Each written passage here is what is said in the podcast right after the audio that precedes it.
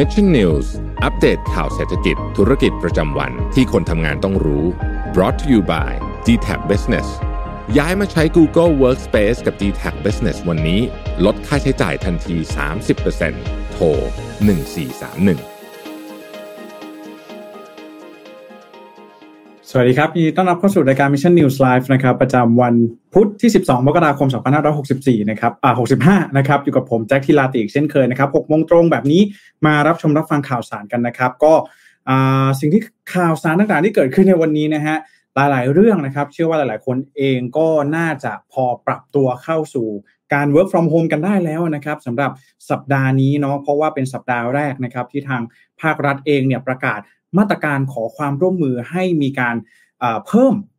การ work from home จนไปจนถึงช่วงสิ้นเดือนมกราคมนี้นั่นเองนะครับก็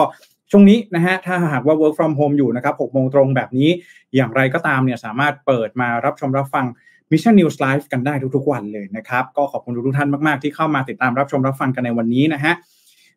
อย่าลืมกดไลค์กดแชร์กันให้ด้วยนะครับขอบพระคุณมากๆเลยนะครับสวัสดีคุณนิชานันนะครับสวัสดีคุณกฤตเมธด้วยนะครับบอกว่าไม่ได้เจอกับทุกท่านนานเลยครับเป็นยังไงกันบ้าง น, นะครับส่วนตัวผมเองก็สบายดีนะฮะระมัดระวังกันเรื่องของโควิด สิบเก้า นะครับแล้วก็เรื่องของค่าครองชีพกันด้วยนะครับในช่วงนี้นะครับเดี๋ยวก่อนที่จะเข้าสู่ข่าวหนึ่งนะครับวันนี้เนี่ยผมเชื่อว่าเป็นอีกหนึ่งข่าวที่ผมมองว่าเป็นโอกาสของการลงทุนที่อาจจะเกิดขึ้นในอนาคตนะครับแล้วก็แน่นอนว่าการลงทุนเนี่ยผมมองว่าเป็นอีกหนึ่งสิ่งเลยที่มีความเปลี่ยนแปลงไปค่อนข้างมากนะฮะก่อนที่จะมีโควิด สิบเก้า เนี่ยนะครับเราก็จะมองไปถึงเรื่องของการลงทุน passive income ต่างๆการซื้ออสังหาต่างๆนะครับไม่ได้บอกว่าทำไม่ได้เนาะแต่บอกว่าในปัจจุบันนี้เนี่ยมันมีทางเลือกเยอะแยะมากมายนะครับให้เราได้เลือกลงทุนกันนะครับวันนี้ก็ได้มีข่าวจากทางด้านของตลาดหลักทรัพย์แห่งประเทศไทยนะครับมาฝากกันด้วยนะครับนะฮะ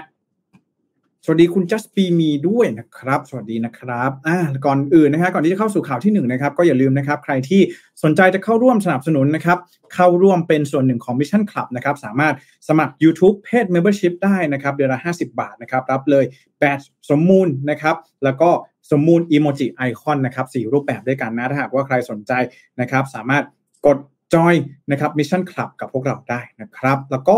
ที่สำคัญเลยนะครับข่าวใหญ่นะครับประจำวันนี้เลยก็ว่าได้นะครับแน่นอนนะฮะสำหรับงาน เอ็ม ดี อาร์ on stage นะครับมีการประกาศเลื่อนงานเป็นที่เรียบร้อยแล้วนะครับจากวันที่สามสิบมกราคมปีนี้นะครับสิ้นเดือนนี้นะครับขออนุญาตเลื่อนไปวันที่สิบเก้ามีนาคมสองพันห้าร้อยหกสิบห้านะครับก็เนื่องจากสถานการณ์โควิด สิบเก้า นั่นเองนะฮะถึงแม้ว่าจะยังไม่มีการประกาศล็อกดาวน์ประกาศงดเนี่ยแต่ว่าเราก็เป็นห่วงเรื่องของความปลอดภัยของทุกๆคนนะครับก็คิดซะว่าถ้าหากว่ารอไปนานกว่านี้เนี่ยนะครับเดี๋ยวแต่ละท่านเนี่ยนะครับจะ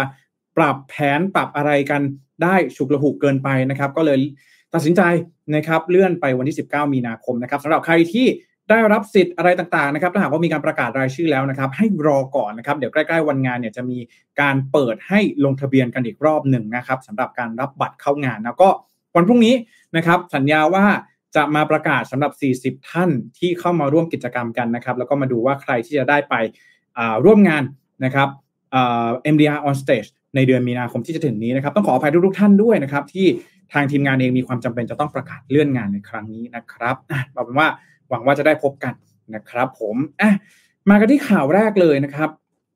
เอ่อวันนี้เอ่อเมื่อวานนี้นะครับต้องเมื่อวานนี้สินะครับทางด้านของตลาดหลักทรัพย์แห่งประเทศไทยนะครับโดยทางด้านของคุณอาภรณ์อ่าปิตะทวัชชัยนะครับกรรมการแล้วก็ผู้จัดการตลาดหลักทรัพย์แห่งประเทศไทยเนี่ยได้มีการออกมาเปิดเผยนะครับว่าทางตลท.นะครับหรือว่าตลาดหลักทรัพย์แห่งประเทศไทยเนี่ยมีการวางกรอบกลยุทธ์ระยะสามปีนะครับก็คือตั้งแต่ปีสองพันห้าร้อยหกสิบห้าไปจนถึงปีสองพันห้าร้อยหกสิบเจ็ดนะครับภายใต้แนวคิดเชื่อมโยงตลาดทุนมุ่งสร้างโอกาสใหม่นะครับเดินหน้าสร้างตลาดทุนปัจจุบันควบคู่กับโลกอนาคตนะครับเชื่อมมิติการลงทุนแล้วก็มิติความยั่งยืนของภาคธุรกิจและสังคมให้เติบโตไปพร้อมกันอันนี้เป็นแนวคิดของเขานะครับแต่ผมมองว่าสิ่งที่น่าสนใจเลยก็คือว่าตลาดหลักทรัพย์แห่งประเทศไทยนะครับเตรียมที่จะเปิดศูนย์ซื้อขายสินทรัพย์ดิจิทัลหรือว่า Thai Digital Asset Exchange นะครับหรือว่าตัวย่อเนี่ยคือ ที ดี เอ็กซ์ นะครับซึ่งแน่นอนว่า เอ่อ เรื่องนี้เนี่ยเป็นเรื่องที่น่าสนใจมากเดี๋ยวจะมาเล่าให้ฟังในภายหลังนะครับว่ามันมีอะไรน่าสนใจบ้างนะครับนอกจาก ที ดี เอ็กซ์ แล้วเนี่ยยังจะมีการเปิดตลาดหลักทรัพย์ Live Exchange นะครับสำหรับผู้ประกอบการ เอส เอ็ม อี แล้วก็สตาร์ทอัพนะครับให้สามารถเข้าถึง แหล่งเงินทุนแล้วก็เปิดโอกาสให้ผู้ลงทุนมีประสบการณ์ในการร่วมเป็นเจ้าของพร้อมเดินหน้าพัฒนาโครงสร้างพื้นฐานกลางต่อไปนะครับแล้วก็จริงๆแล้วนะครับขณะเดียวกันเองนะครับจุดมุ่งหมายเลยก็คือทางด้านของตลาดหลักทรัพย์แห่งประเทศไทยเนี่ยมุ่งหมายที่จะเป็นแหล่งระดมทุนของภาคธุรกิจเพื่อที่จะสอดรับกับสถานการณ์เศรษฐกิจที่เปลี่ยนแปลงแล้วก็ขยายไปยังอุตสาหกรรมเศรษฐกิจใหม่นะครับก็นี่ถือได้ว่าเป็นสัญญาณที่ค่อนข้างชัดเจนเลยนะครับว่าทางด้านของกระทรวงเอ่อทางด้านของตลาดหลักทรัพย์แห่งประเทศไทยเองได้มีการปรับกลยุทธ์นะครับแล้วก็มองดูแล้วนะครับในเรื่องของทิศทางการลงทุนเนี่ยมันมีแนวโน้มที่จะไปหาอุตสาหกรรมเศรษฐกิจใหม่กันมากขึ้นที่เรากำลังพูดถึงอยู่ในนี้ก็คือเรื่องของสินทรัพย์ดิจิทัลนั่นเองนะฮะที่ตอนนี้เนี่ยได้รับความนิยมเป็นอย่างมากนะครับเรามีในช่วงปีที่แล้วนะครับปีที่ผ่านมาเนี่ยนะครับแพลตฟอร์มที่เป็นกระดานเทรดคริปโตต่างๆเนี่ยได้รับความนิยม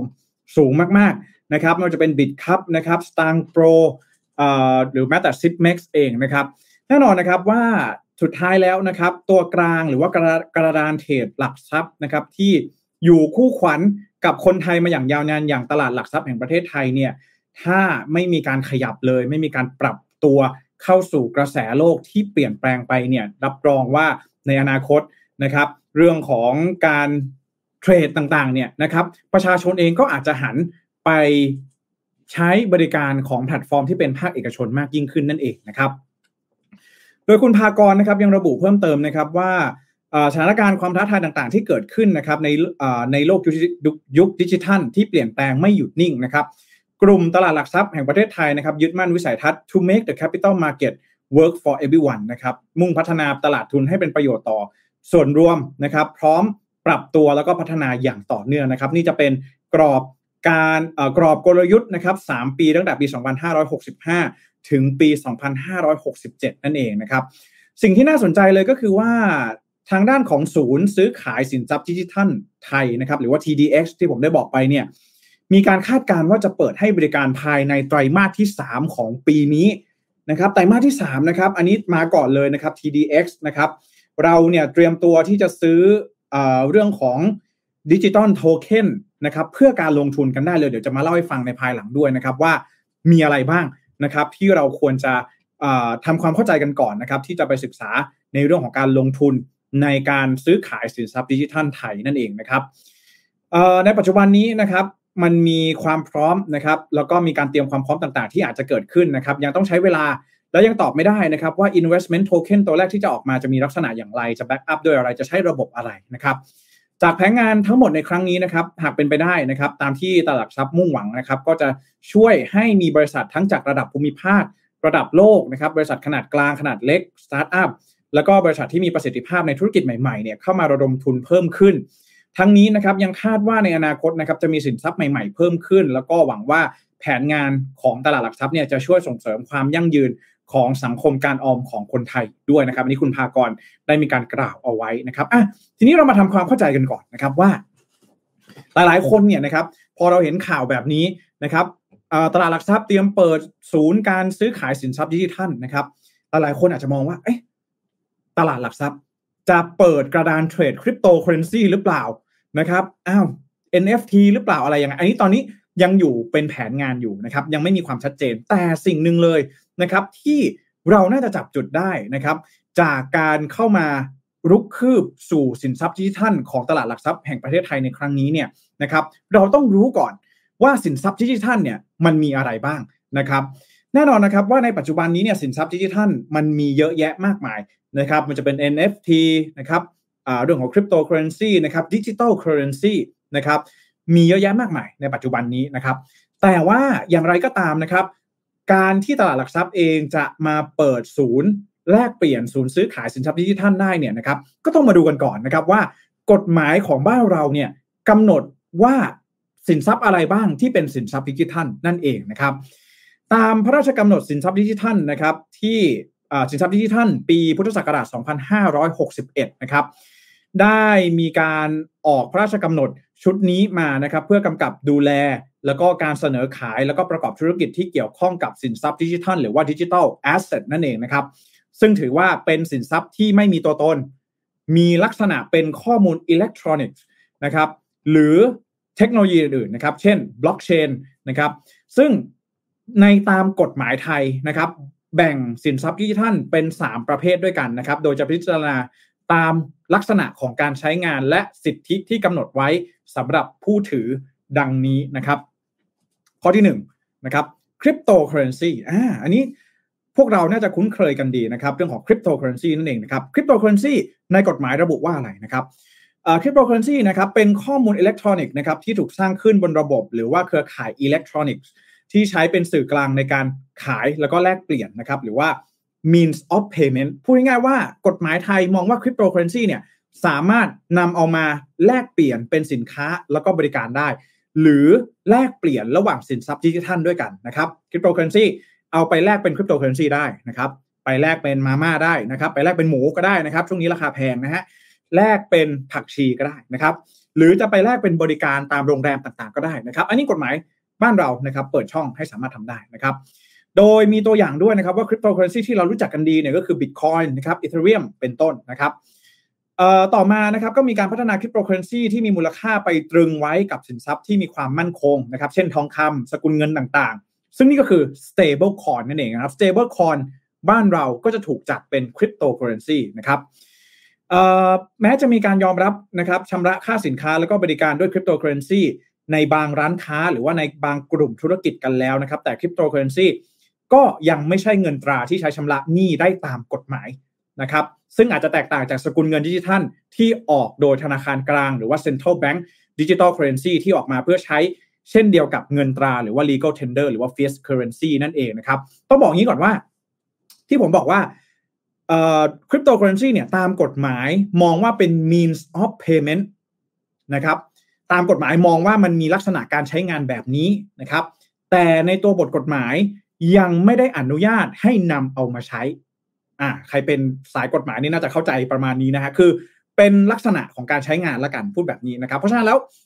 Digital Currency นะครับที่เป็น Central Bank Digital Currency อันนี้ก็ถือว่าเป็น Crypto Currency ในส่วนของกฎหมายในบ้านเรานะครับเพราะว่าบ้านเราแบ่งเป็นสามประเภทจริงๆต้องบอกก่อนว่าเดี๋ยวบางคนจะบอกว่าเอ้ยไม่ใช่คริปโตเคอเรนซีกับดิจิทัลเคอเรนซีแตกต่างกันแต่ว่าอันนี้ผมพูดตามพรก.สินทรัพย์ดิจิทัลปีสองพันห้าร้อยหกสิบเอ็ดนะครับการตีความดิจิทัลแอสเซทสามารถตีความได้กว้างแล้วก็หลากหลายมากๆนะครับแต่ว่าอันนี้ตามตัวบทกฎหมายนะครับสองนะครับก็คือเรื่องของโทเค็นนะครับโทเค็นเนี่ยจะแบ่งเป็นสองประเภทนะครับเอาเอาข้อสองก่อนนะครับข้อสองก็คือ investment token นะครับ investment token นะครับเป็นข้อมูลอิเล็กทรอนิกส์ที่ถูกสร้างขึ้นบนระบบหรือว่าเครือข่ายอิเล็กทรอนิกส์นะครับที่ให้สิทธิแก่ผู้ถือในการเข้าร่วมลงทุนในโครงการหรือกิจการใดๆโดยโทเค็นดิจิทัลตามพรก.สินทรัพย์ดิจิทัลนะครับจะแตกต่างจากคริปโตเคอเรนซีตรงที่คริปโตเคอเรนซี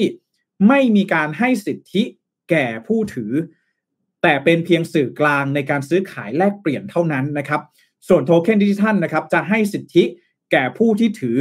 โดย investment token นั้นมีวัตถุประสงค์เพื่อให้สิทธิแก่ผู้ถือในการลงทุนนะครับสิทธิก็คือสิทธิในการลงทุนเช่นสิทธิจากส่วนแบ่งของรายได้นะครับหรือผลกำไรจากการลงทุนในโครงการนะครับหรือผู้ลงทุนก็อาจจะคาดหวังผลกำไรหรือผลตอบแทนจากการลงทุนนั้นโดยการแลกเปลี่ยนโทเค็นนั่นเองนะครับดังนั้น investment token นะครับจึงมีลักษณะคล้ายกับหลักทรัพย์ในต่างประเทศส่วนใหญ่แล้วเนี่ยจึงกำกับดูแล investment token ภายใต้กฎหมายหลักทรัพย์นะครับสำหรับประเทศไทยการออกเสนอขาย investment token จะต้องได้รับอนุญาตจากกลต.มีการเปิดเผยข้อมูลตามที่กำหนดนะครับแล้วจะต้องเสนอขายผ่านผู้ให้บริการระบบเสนอขายโทเค็นดิจิทัลที่ได้รับความเห็นชอบจากกลต.นะครับ investment token ถ้าผมอธิบายง่ายๆเลยนะครับเหมือนหุ้นนะครับเหมือนหุ้นเลยนะครับเพียงแต่ว่าบริษัทเราเนี่ยนะครับสมมุติว่าบริษัทเรานะครับอาจจะไม่ได้มี requirement ตามที่ตลาดหลักทรัพย์เขาต้องการใช่ไหมฮะเวลาเราต้องต้องการที่จะระดมทุนนะครับเอาเอ่อบริษัทของเราต้องการที่จะขยับขยายต่างๆเนี่ยบริษัทที่เป็นบริษัทยักษ์ใหญ่เขาก็จะเลือกเอาเข้าไปอยู่ในตลาดหลักทรัพย์ใช่ไหมฮะยื่น filing ไปนะครับ ไอ พี โอ ขายหุ้นต่างๆนะครับแต่บางทีเนี่ยบริษัทเล็กๆนะครับอาจจะมองว่ามันมีขั้นตอนต่างๆนานายุ่งยากมากมายต้องมีข้อกำหนดต่างๆเยอะแยะมากมายนะครับเพราะฉะนั้นแล้วอีกหนึ่งทางเลือกในการระดมทุนนะครับก็คือการออกโทเค็นนะครับการออก investment token ออกมาใน นะครับเพื่อที่จะระดมทุนใช่ไหมฮะสร้างบล็อกเชนขึ้นมานะครับจะเอาไปแบ็กอัพไว้บนบล็อกเชนไหนนะครับจะขายผ่านแพลตฟอร์มอะไรอันนี้ก็คือแล้วแต่การจัดการอันนี้เป็นเรื่องวิธีการนะครับแต่เพียงแต่ว่านี่แหละฮะมันก็เป็นช่องทางที่แทนที่เราจะเอาบริษัทเราเข้าสู่ตลาดหลักทรัพย์เพื่อที่จะขายหุ้นของเราออกไปนะครับเราก็ issue นะครับเป็น investment token ออกมาแล้วก็เปิดขายออกไปสู่สาธารณะนั่นเองนะครับ ไอ ซี โอ นะครับมันจึงมันจึงเป็นที่มาของคำว่า ไอ ซี โอ นะครับเราอาจจะคุ้นเคยกับคำว่า ไอ พี โอ นะฮะ Initial Public Offering นะครับแต่ว่า ไอ ซี โอ เนี่ยนะครับก็คือ Initial Coin Offering นั่นเองนะครับการทำ Initial Coin Offering นะครับก็คือการเสนอขายโทเค็นนะครับซึ่งเป็นการระดมทุนอีกรูปแบบหนึ่งที่ใช้เทคโนโลยีบล็อกเชนเข้ามาช่วยนะครับโดยบริษัทจะเสนอและกำหนดขายโทเค็นที่กำหนดสิทธิแล้วก็ผลประโยชน์ต่างๆนั่นเองอย่างที่ผมได้บอกไปนะครับอย่างเช่น Siri Hub นะฮะใครเคยได้ยิน Siri Hub กันบ้างนะครับ Siri Hub เนี่ยปีที่แล้วใช่ไหมฮะช่วงเดือนตุลาคมมีการออกมาประกาศขาย Investment Token นะครับซึ่งถือว่าเป็น Investment Token เหรียญแรกของบ้านเราเลยก็ว่าได้นะครับเอ่อถ้าผมจำไม่ผิดเนี่ยมีการแบ่งออกเป็นเอ่อ Siri Hub A กับ Siri Hub B นะครับผลสิทธิแล้วก็ผลประโยชน์เนี่ยจะแตกต่างกันนะครับผมจำรายละเอียดไม่ได้เนาะก็ประมาณนั้นนะครับคือแทนที่จะเอาบริษัทไปเข้าตลาดหุ้นเปิดขายหุ้นนะครับก็เปิดเป็น ไอ ซี โอ ขึ้นมานะครับมีแพลตฟอร์มต่างๆเป็นของตัวเองนะครับหนึ่งเลยนะครับถ้าบริษัทเราต้องการจะ offer นะครับหรือว่า issue investment token ก็ต้องได้รับการอนุญาตจากกลต.ก่อนนะครับหลังจากนั้นไปหา gateway นะครับไปหาแพลตฟอร์มที่เราจะทำการขายผ่านนะครับหรือที่เขาเรียกว่า ไอ ซี โอ portal นะครับซึ่ง ไอ ซี โอ portal นี้ก็จะเป็นอีกหนึ่งบริษัทที่ได้รับอนุญาตจากกลต.ให้มีการเสนอขายเอ่อ investment token ได้นั่นเองนะครับเหมือนหุ้นเลยนะครับเพียงแต่ว่าไม่ต้องไปเข้าตลาดหุ้นให้วุ่นวายนะครับแล้วก็ประชาชนหรือว่านักลงทุนเองก็ไม่ต้อง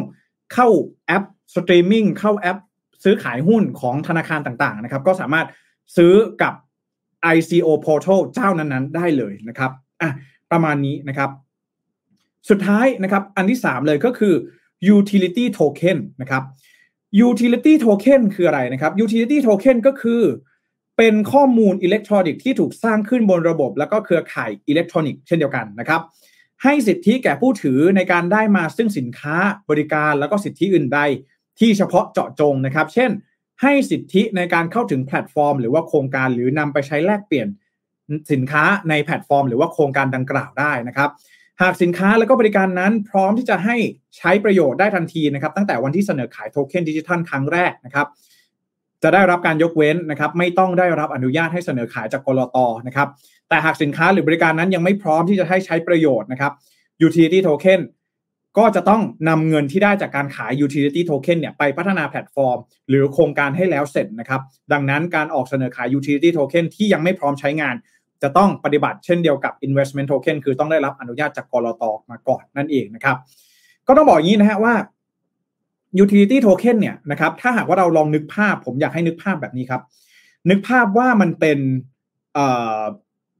เป็นเหมือนสะสมแต้มอ่าแบบนี้แบบนี้คิดอารมณ์ประมาณแบบนี้นะครับเหมือนการสะสมแต้มแต่ว่าเราไม่ได้ไปซื้อของเพื่อที่จะแลกแต้มนั่นเองนะฮะเราอาจจะใช้เงินสดๆของเราเนี่ยไปซื้อ utility tokenจากผู้ประกอบการเจ้าต่างๆนะครับอย่างเช่นสมมุติเราไปเซ็นทรัลนะครับเซ็นทรัลมี utility token บอกว่าเราจะเปิดขายนะครับ utility token นี้จำนวนเท่านี้นะครับในราคาเท่าไหร่นะครับเราซื้อมาเซ็นทรัลก็จะบอกว่า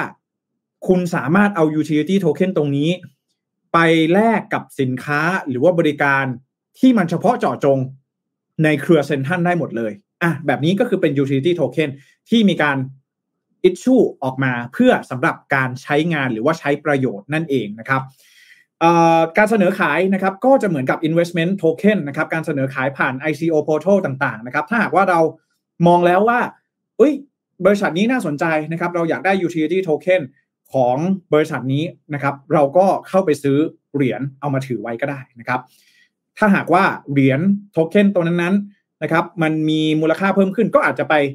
แลกเปลี่ยนซื้อขายได้ในอนาคตหรือเปล่านะครับอันนี้ก็ต้องรอดูเพราะว่าโครงสร้างพื้นฐานต่างๆของบ้านเรา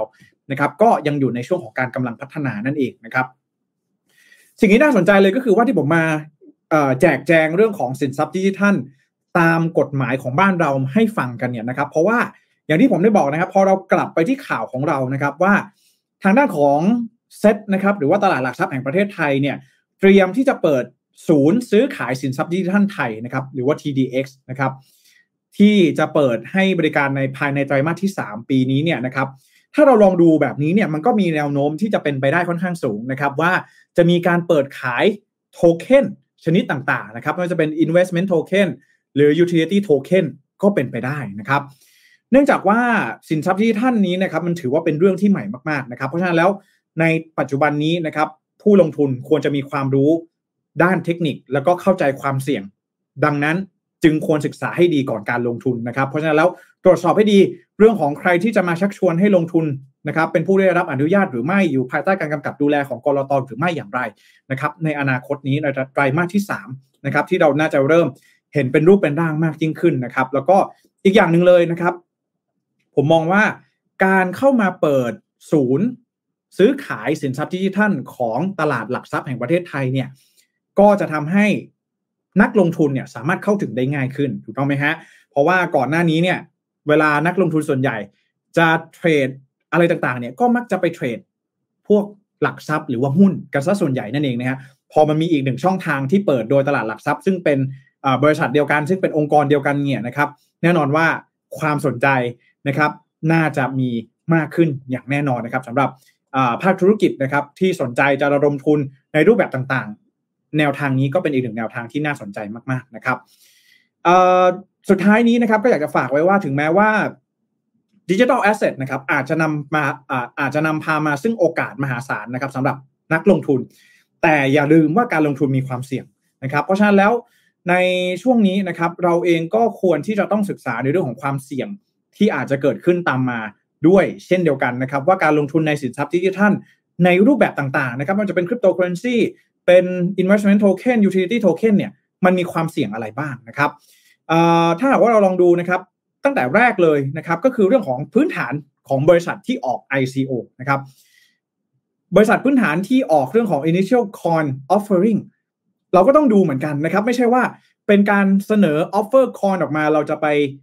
กระหน่ำซื้อตามกระแสอย่างเดียวมันก็อาจจะไม่ได้นะครับพอมันมีหลากหลายมากยิ่งขึ้นเนี่ยเราก็อาจจะต้องศึกษาพื้นฐานของบริษัทนะครับทำธุรกิจอะไรนะครับมีงบการเงินอย่างไรโอกาสของธุรกิจมีโอกาสที่จะเติบโตไหมนะครับสามารถที่จะปันผลกำไรมาเป็นผลตอบแทนของเราได้หรือไม่นะครับอันนี้ก็เป็นเรื่องแรกนะครับที่เราต้องศึกษานะครับนอกจากเรื่องของพื้นฐานบริษัทแล้วนะครับสิ่งที่เรายังจะต้องดูต่อไปเลยก็คือเรื่องของเทคโนโลยีต่างๆนะครับมันมีสินทรัพย์ดิจิทัลเนี่ยมันก็อาจจะมีโอกาสที่จะด้อยค่านะครับสูญเสียมูลค่าลงไปด้วยเช่นเดียวกันนะครับไม่ได้มันไม่ได้มีการรับรองว่ามูลค่ามันจะปรับตัวเพิ่มสูงมากยิ่งขึ้นนะครับก็ขึ้นอยู่กับความเสี่ยงของแต่ละท่านนะครับจนเรื่องที่สำคัญอย่างมากเลยก็คือเรื่องของ Cyber Security นะครับพอมันเป็นการลงทุนแบบนี้นะครับก็ต้องลองดูนะครับว่าท่านเองนะครับจะปกป้องสินทรัพย์ดิจิทัลของตัวเองของตัวท่านเองอย่างไรได้บ้างนะครับในอนาคตนี้ก็ถือได้ว่าเป็นอีกหนึ่งช่องทางนะครับในอนาคตที่มาแน่นอนนะครับแล้วก็เชื่อว่าใครหลายๆคนเองที่เป็นนักลงทุนนักออมต่างๆเนี่ยก็อาจจะต้องลองดูนะฮะสมัยก่อนนี้เวลาเราลงทุนกันนะครับเขาจะสอนอะไรบ้างฮะกองทุนใช่ไหมฮะออมหุ้นนะครับ ดี ซี เอ ซื้ออสังหาปล่อยเช่านะครับเดี๋ยวนี้โลกเปลี่ยนไปแล้วนะครับเราก็ต้องมาดูเรื่องของเนี่ยนะฮะการซื้อ investment token ไหมนะครับหรือว่าการลงทุนใน cryptocurrency ควรจะจัดพอร์ตอย่างไรมีวิธีการในการศึกษาลงทุนอย่างไรได้บ้างนะครับอ่านะฮะ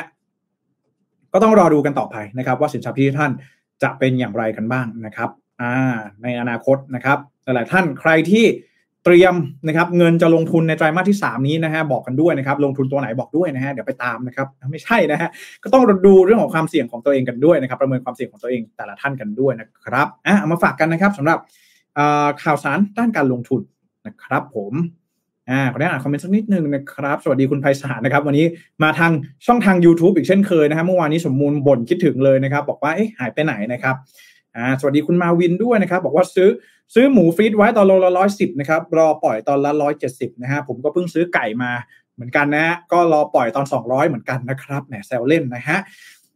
คุณกฤตเมธนะครับบอกว่าสันสิริเคยเปิดขายโทเค็นเพื่อการลงทุนแล้วครับเผื่อใครสนใจไปศึกษาเพิ่มเติมได้นะครับอ่ะอย่างที่ผมบอกไปนะสิริฮับนะครับไม่แน่ใจว่าใช่สันสิริเหมือนกันหรือเปล่านะเออหรือว่าคนละบริษัทกันนะครับอ่ะลองลองคอมเมนต์กันเข้ามาได้นะครับ คุณสันเพชรบอกว่าท็อปิกวันนี้น่าสนใจมากนะครับขอบคุณมากนะครับสวัสดีคุณพิมพ์วันด้วยนะครับคุณสันเพชรบอกว่าตั้งข้อสังเกตเหมือนใครหลายๆคนว่าพรก.ปีหกสิบเอ็ดนะครับจัดทำโดยรัฐบาลคสช.นะครับจะโปร่งใสเหมาะกับสถานการณ์ปัจจุบันหรือไม่นะครับอ่ะต้องรอดูนะเพราะว่าล่าสุดเนี่ยอย่างที่เราเห็นใช่ไหมฮะเรื่องของกรมสรรพากรที่มีการจัดเก็บภาษีในการเทรดสินทรัพย์ดิจิทัลหรือว่าเทรดคริปโตเคอเรนซีใช่ไหมฮะแล้วพอมันมีแฟลชแบ็กมากๆจากภาคประชาชนเนี่ยสุดท้ายแล้วก็ต้องมีการนำเอากลับไปพิจารณากันอีกรอบหนึ่งนะฮะเพราะฉะนั้นแล้วเรื่องราวทางการเมืองเนี่ยมันก็ส่งผลต่อการออกนโยบายที่มันจะปรับเปลี่ยนนะครับบ้านเราให้มันเท่าทันกับกระแสโลกเหมือนกันนะผมก็ต้องรอดูเหมือนกันว่าจะเป็นอย่างไรนะครับเรื่องของเอ่อสินทรัพย์ดิจิทัลต่างๆนะครับเพราะว่าล่าสุดเนี่ยเอ่อข่าวล่าสุดเลยก็คือว่า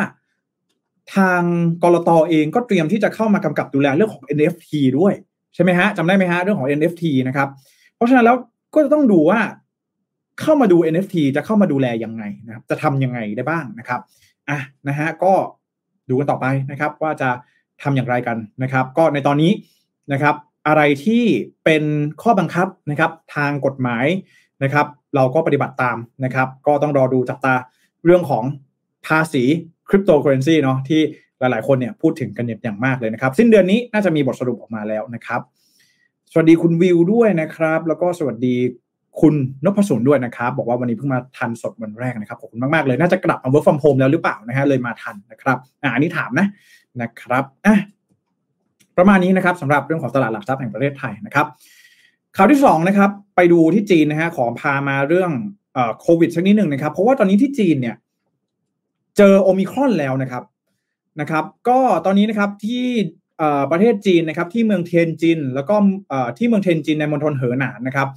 เริ่มมีการล็อกดาวน์แล้วก็ปูพรมตรวจหาเชื้อแล้วนะครับหลังจากที่มีการพบการแพร่ระบาดของเชื้อโควิด สิบเก้า สายพันธุ์โอมิครอนในชุมชนเป็นครั้งแรกของประเทศนะครับส่งผลให้มีการปูพรมนะครับเร่งตรวจประชากรชาวเมืองกว่าสิบสี่ล้านคนเป็นรอบที่สองในวันนี้นะครับแล้วก็เมื่อวานนี้เนี่ยพบผู้ติดเชื้อเก้าสิบเจ็ดรายด้วยกันนะครับทางการเมืองเทียนจินเนี่ยได้มีการออกมาประกาศเมื่อวันอาทิตย์ที่ผ่านมานะครับว่าห้ามพลเมืองเดินทางออกนอกเมืองนะครับยกเว้นมีธุระจำเป็นโดยผู้ที่เดินทางเนี่ยจะต้องแสดงผลตรวจหาเชื้อที่เป็นลบภายในสี่สิบแปดชั่วโมงนับจากผลออกนะครับแล้วก็จะต้องได้รับการอนุมัติจากนายจ้างหรือที่ทำการรัฐบาลท้องถิ่นเสียก่อนนะครับนอกจากเอ่อเมืองเทียนจินแล้วนะครับยังพบการแพร่ระบาดในเมืองอันหยางมณฑลเหอหนานอีกด้วยนะครับห่างจากเทียนจินเนี่ยราวๆสี่ร้อยแปดสิบสองกิโลเมตรนะครับส่งผลให้ทางการเมืองอันหยางก็ประกาศปิดเมืองล็อกดาวน์อย่างเต็มรูปแบบด้วยนะครับส่วนที่เมืองต้าเหลียนนะครับก็เป็นอีกหนึ่งเมืองสำคัญนะครับที่มีความกังวลนะครับว่าจะพบการแพร่ระบาดของโอมิครอนในเมืองแล้วนะครับก็จริงๆต้องบอกอย่างนี้ว่าสถานการณ์โควิด สิบเก้า ที่จีนที่เจอโอมิครอนแบบนี้เนี่ยมันน่ากังวลมากนะครับสิ่งหนึ่งเลยนะครับเพราะว่าจีนเนี่ยนะครับดำเนินนโยบายแบบโควิด Zero ใช่ไหมฮะอย่างที่ผมบอกไปว่ากดจำนวนผู้ติดเชื้อให้เหลือศูนย์มากที่สุดนะครับอ่ะอันนี้เรื่องนี้เนี่ยก็อยู่ที่การบริหารจัดการของทางภาครัฐและนะครับว่าจะบริหารจัดการอย่างไรนะครับทั้งทางสังคมนะครับจะดูแลประชาชนอย่างไรเรื่องของอาหารเรื่องของยาต่างๆเรื่องของการรักษาตัวการตรวจเนี่ยผมเชื่อว่าจีนเขามีศักยภาพในการทำได้อยู่แล้วนะครับอันนี้ขึ้นอยู่กับที่การบริหารจัดการนะครับ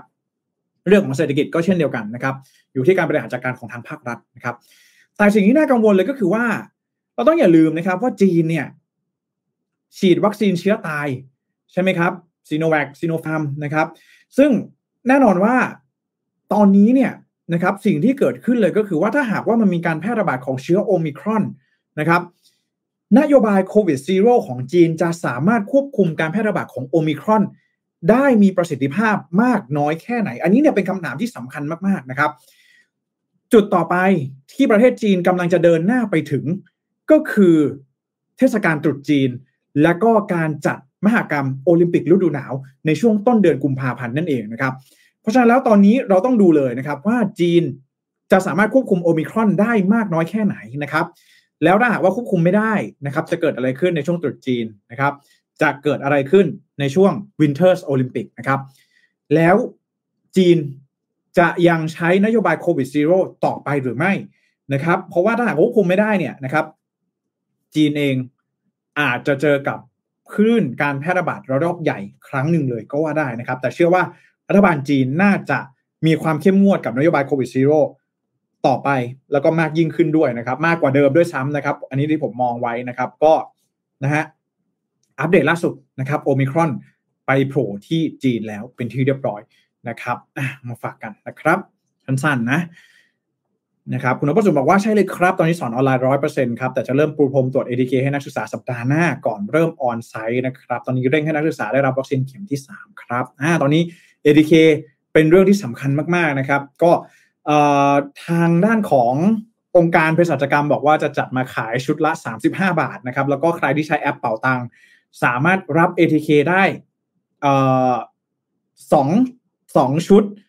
ทุกๆสิบวันหรือทุกๆเจ็ดวันเนี่ยถ้าผมจำไม่ผิดนะฮะเดี๋ยวเดี๋ยวถ้ามีข้อมูลเอามาฝากกันอีกทีนึงนะครับก็ตอนนี้ เอ ที เค นะฮะเป็นสินค้าควบคุมนะครับห้ามขายเอ่อเก็งกำไรกันเกินเหตุนะครับแล้วก็เอ่อน่าจะเริ่มนะครับได้รับความนิยมมากยิ่งขึ้นนะครับผมนะครับก็ประมาณนี้นะฮะสำหรับเรื่องของ เอ ที เค นะครับนะอ่ะนะครับสำหรับข่าวสุดท้ายในวันนี้ครับไปดูกันที่ Facebook นะครับที่เป็นข่าวต่างประเทศนะครับ Facebook นะครับสำนักข่าว Reuters นะครับรายงานว่าศาลยุติธรรมสหรัฐนะครับปฏิเสธคำร้องขอที่จะขอให้ศาลเนี่ยยกฟ้องในคดีต่อต้านการผูกขาดนะครับที่คณะกรรมการการค้าแห่งสหรัฐนะครับหรือว่า Federal Trade Commission เนี่ยได้ยื่นฟ้องต่อทาง Facebook ต่อศาลเอาไว้นะครับโดยผู้พิพากษาเนี่ยกล่าวว่าคณะกรรมการการค้าแห่งสหรัฐนะครับมีความน่าเชื่อถือแล้วก็มีน้ำหนักเพียงพอแก่การดำเนินคดีต่อ Facebook นะครับจึงสมควรให้ได้รับอ่าจึงสมควรให้ได้รับอนุญาตให้ดำเนินการฟ้องร้องต่อไปนะครับสิ่งที่เกิดขึ้นก็คือว่า Federal Trade Commission เนี่ยนะครับก็คือเป็นหน่วยงานภาครัฐที่กำกับดูแลในเรื่องของการผูกขาดใช่ไหม Antitrust นะครับการผูกขาดตลาดการมีอำนาจเหนือตลาดแบบนี้นะครับคือทาง Federal Trade Commission เนี่ยเขาเล็ง Facebook มาตั้งนานแล้วนะครับหลายรอบมากๆที่พยายามที่จะยื่นฟ้องต่อศาลสูงสุดของสหรัฐนะครับว่า Facebook เนี่ยมีพฤติกรรมหรือว่าดำเนินธุรกิจในลักษณะที่ส่งเสริมการผูกขาดตลาดนั่นเองนะครับคือล่าสุดเนี่ยนะครับ เอฟ ที ซี หรือว่า Federal Trade Commission เนี่ยเขาได้ยื่นฟ้องไปแต่ว่า Facebook เนี่ยไปร้องขอให้ศาลสูงสุดของสหรัฐเนี่ยปฏิเสธนะครับหรือว่าตัดสินยกฟ้องในคดีนี้คือตัดสินใจไม่ฟ้องในคดีนี้นั่นเองนะครับแต่ล่าสุดเนี่ยศาลเองก็บอกว่าให้ดำเนินคดีต่อไปนะครับ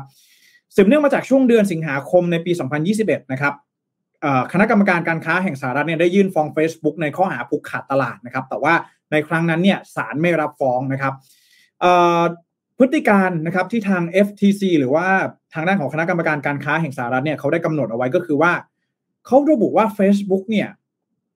ทำการควบรวมกิจการที่เป็นคู่แข่งทางธุรกิจอย่าง Instagram แล้วก็ WhatsApp นะครับซึ่งนี่ถือว่าเป็นการดำเนินธุรกิจในการกำจัดคู่แข่งออกจากตลาดก็คือนะครับสู้ไม่ได้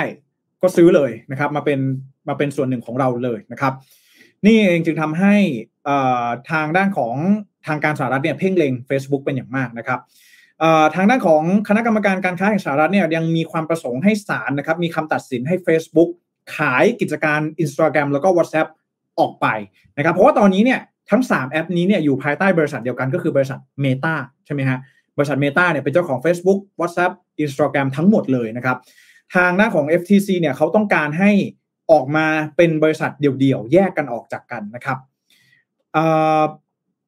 นะอย่างที่ผมได้บอกไปนะครับก็เอาเป็นว่าการต่อสู้ระหว่างคณะกรรมการการค้าแห่งสหรัฐนะครับกับMeta หรือว่า Facebook ในครั้งนี้เนี่ยก็ถือว่าเป็นหนึ่งในความท้าทาย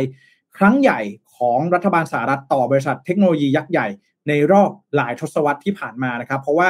กรณีการฟ้องร้องในครั้งนี้เนี่ยก็ถือว่าถูกจับตามองอย่างใกล้ชิดนะครับเพราะว่ามันเกี่ยวข้องโดยตรงกับอำนาจทางการตลาดที่กว้างขวางแล้วก็เยอะมากๆของบริษัทเทคเหล่านี้นะครับ Google นะครับ Facebook ต่างๆเนี่ยอันนี้นะครับก็ต้องจับตาดูเลยว่าทางภาครัฐเองนะครับจะมีมาตรการอย่างไรบ้างเมื่อเรากลับไปมองที่จีนนะครับจีนเนี่ยก็จะเป็นอีกแง่มุมหนึ่งใช่ไหมฮะเพราะว่าจีนเนี่ยนะครับเป็นรัฐบาลเผด็จการใช่ไหมฮะเป็นรัฐบาลปกครองแบบพรรคเดียวนะครับ single party พอรัฐบาลมีอำนาจสูงสุดแบบนี้รัฐบาลก็สามารถสั่งการนะครับออกข้อบังคับได้โดยตรงเลยนะครับแล้วก็บริษัทก็ต้องปฏิบัติตามนะครับคำสั่งของทางภาครัฐนั่นเองแต่ว่าพ พอมาดูในฝั่งของสหรัฐเองเนี่ยด้วยความที่เป็นประเทศ democracy นะครับประเทศที่มีรูปแบบการปกครองแบบเสรีนะครับการที่จะดำเนินคดีอะไรต่างๆเนี่ยก็จะต้องมีการขอร้องนะครับให้ศาลเนี่ยมีคำตัดสินลงมานะครับถึงจะมีผลทางกฎหมายนั่นเองนะครับอ่ะก็ต้องรอดูนะครับว่าทางในอนาคตเนี่ยนะครับคำตัดสินจะเป็นอย่างไรนะครับถ้าหากว่าการดำเนินคดีเนี่ยเสร็จสิ้นลงนะครับจะมีการสั่งปรับไหมนะครับศาลจะสามารถสั่งให้ Instagram WhatsApp นะครับแยกออกมาเป็นบริษัทอื่นๆที่ไม่ใช่บริษัทเดียวกับ Facebook ได้หรือไม่นะครับอันนี้ก็ต้องจับตาดูนะครับผมอ่ามาฝากกันนะครับสำหรับ Antitrust นะครับที่ต่างประเทศเขาทำกันอย่างไรนะครับเขาทำกันอย่างนี้ครับนะฮะก็ยืนฟ้องต่อศาลไปเลยนะครับให้ศาลชี้ขาดไปเลยนะครับประมาณนี้นะครับสำหรับการรายงานข่าว Mission News Live ประจำวันนี้นะครับขอบคุณทุกท่านที่เข้ามาติดตามรับชมแล้วก็รับฟังมากๆเลยนะครับขออนุญาตอ่านคอมเมนต์สุดท้ายก่อนจากลากันในวันนี้นะครับบอกว่าคุณสิรินชอบสไตล์คุณแจ็คที่แซะอะไรแล้วดูนุ่มนวลพาสเทลจนฟังเพลินๆเหมือนจะไม่ได้กำลังแซะนะครับอันนี้เราก็เป็นของมีค่านะครับหมูผักชีอะไรนี่ถือว่าเป็นของมีค่าในยุคนี้นะฮะก็เราจะมายกตัวอย่างอะไรที่มันถูกๆเนี่ยอาจจะไม่เห็นภาพนะครับผมไม่ได้แซะแต่อย่างใดนะฮะขอบคุณคุณสิรินด้วยนะครับแล้วก็คุณประสานบอกว่าหน่วยงานที่ประกาศล็อกดาวน์ที่จีนเป็นรัฐบาลกลางหรือว่ารัฐบาลท้องถิ่นครับส่วนใหญ่แล้วเป็นรัฐบาลท้องถิ่นนะครับแล้วก็รัฐบาลที่จัดการนะครับกำกับดูแลในพื้นที่นั้นๆเนี่ยก็จะเป็นหน่วยงานท้องถิ่นที่กำกับดูแลในเรื่องของการล็อกดาวน์นะครับสวัสดีคุณวาริศด้วยนะครับอ่ะก็ประมาณนี้นะครับสำหรับการรายงานข่าว Mission News Live ประจำวันนี้นะครับยังไงก็ตามเนี่ยนะครับก่อนที่จะจากลากันในวันนี้นะครับก็มีสิ่งดีๆมาฝากกันเช่นเคยนะครับขอบคุณสปอนเซอร์ใจดีของเรานะครับ Dtech Business นั่นเองนะฮะนี่นะครับในมุมนี้นะครับก็ย้ายมาใช้ Dtech Business วันนี้นะครับเอ่อย้ายมาใช้ Google Workspace กับ Dtech Business วันนี้นะครับลดค่าใช้จ่ายได้ทันที สามสิบเปอร์เซ็นต์ นะครับครบกว่าสะดวกกว่าแล้วก็ง่ายกว่านะครับโทรเลยนะครับหนึ่งสี่สามหนึ่งด้วยกันนะครับใครที่สนใจนะครับ Dtech Business นะเรื่องของการใช้ Google Workspace ต่างๆนะครับ Google Drive Google Sheets ต่างๆนะครับลองดูนะจริงๆแล้วมีบริการของ Google Workspace เนี่ยที่มากมายกว่านี้ก็ลองปรึกษาทางด้านของ Dtech ดูนะครับถ้าหากว่าใครกำลังมองหาเครือข่ายโทรศัพท์สำหรับการทำงานในวันนี้นะครับอ่ะขอบคุณทุกท่านมากๆนะครับขอบคุณคุณ Just Be Me ด้วยนะครับก็วันนี้ขอลาไปก่อนนะครับแล้วเดี๋ยวในวันพรุ่งนี้ผมจะมีข่าวสารอะไรมาเล่าให้ฟังอีกก็ขอให้ติดตามกันด้วยนะครับรักษาสุขภาพนะครับสวัสดีครับ Mission News อัปเดตข่าวเศรษฐกิจธุรกิจประจำวันที่คนทำงานต้องรู้Presented by Dtech Business